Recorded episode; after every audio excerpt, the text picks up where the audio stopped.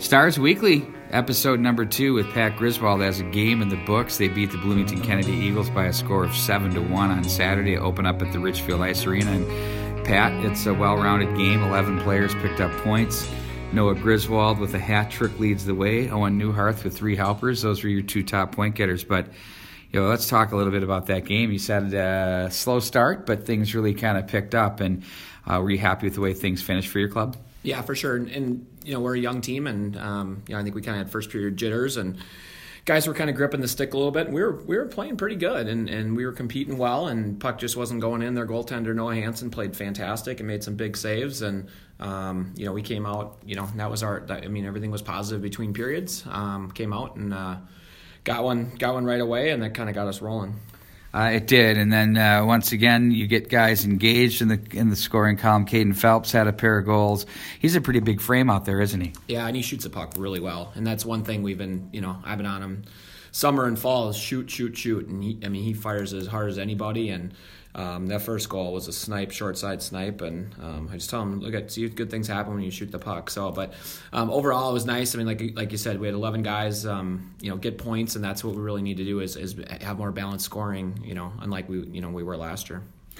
Did you feel a sense of frustration from your club after period one? Were they wondering why pucks weren't going in, and if so, if not, how did you deal with that as a group? Yeah, and I knew there was.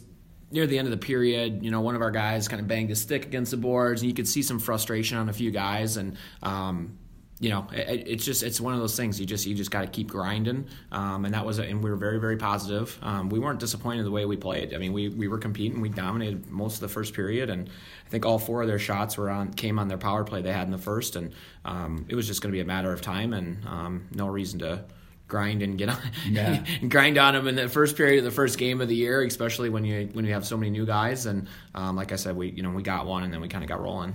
You've got a nice little start to the season, some home cooking for you. You have the first 4 games at the friendly confines of the Richfield Ice Arena coming up on Tuesday, December 4th, which is tomorrow when we're recording this pod. You take on the 1-1 Blake Bears, who opened the season with a 6-5 loss to the highly touted Chaska Hawks, who you saw last year. And then they defeated Holy Family Catholic by a score of 5-3. So this will be a good test for your team coming off a high-scoring affair. They've got a team that's going to push back a little bit. Yeah, we'll see where we're at tomorrow. I mean, they're, and all the preseason stuff has Blake in the top, 15, top 20.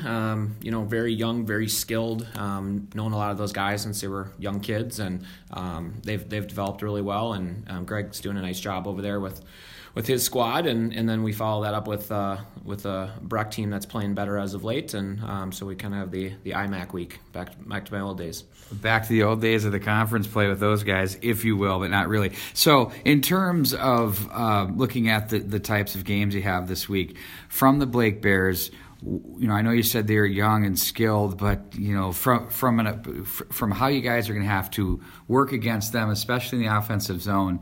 What are their strengths? Do they get the puck out of the zone quickly? What do you see them as far as what you've seen and know of them that you're going to have to deal with there? Yeah, they've got some really good puck moving defensemen. They got some guys that can get up and down the ice, and we gotta get pressure on their D. So we're giving them time and space. We gotta get pucks to the net, obviously. And the biggest thing I think tomorrow is we just gotta stay out of the box.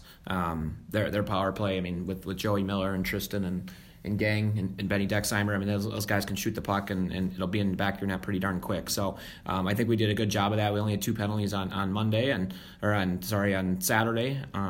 And I think that's going to be the biggest key is staying out of the box against them. It's kind of funny because you can take hockey and put it almost in the same perspective as football with a lot of infractions early on. Sometimes guys get beat, their angles are bad. You got a lot of stick penalties, reaching, and I've seen a ton of those over the first few games that I've been to.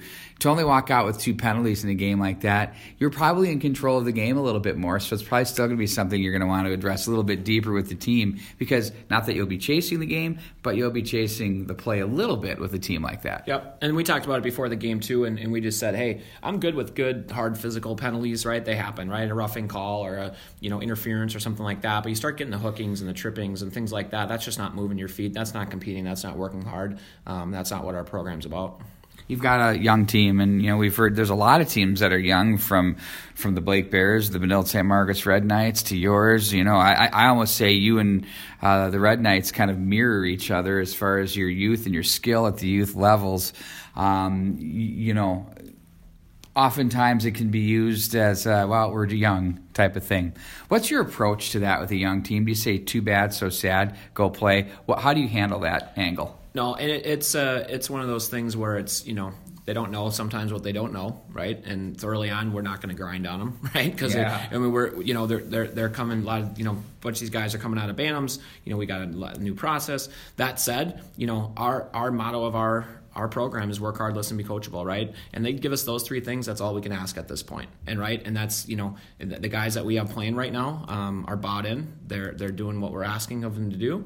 And you know, I think they're hungry. They want to prove that we're coming back. So as a program, what's your biggest, most pleasant surprise? That, I mean, I know you know these kids. You had many of them last year, but every group is different, has a different texture and feel to it. What's been your most pleasant surprise with this group so far early on in the year? I think it's our it's our compete level. I think we've got 9 forwards right now that are physical and competing and doing everything we asked. Our D are competing. I mean, I think our culture and our chemistry right now for having a bunch of different, guys that weren't in our program last year, it's really good right now, and we talk to our captains weekly, and they give us that feedback as well, as like, hey, the locker room's great, the chemistry's great, and that stuff goes a long ways towards winning hockey games, right? And a lot of times you can be skilled, but guys aren't getting along, the chemistry isn't great, you're not going anywhere. Indeed, you're not. So looking ahead then to Saturday, you mentioned the IMAC with Blake and Breck. You have the Breck Mustangs on Saturday, December 8th, another home game. And then next week it's New Prague that you're going to host at home. And then you head up the road and you're going to play a couple out of town. You're going to see Eveleth Gilbert, who defeated Chaska. Now keep in mind, Chaska did not have Mike Kester in the lineup, but still, that's a big win there. So they're going to be a problem. And then you go to play the Marshall School Duluth. At the Mars Lake View Ice Arena. Brendan Flaherty, I'm sure a guy you know quite well in the coaching ranks. Such great news about him being cancer-free. Yeah, absolutely. That came out, 2 weeks ago? Yeah.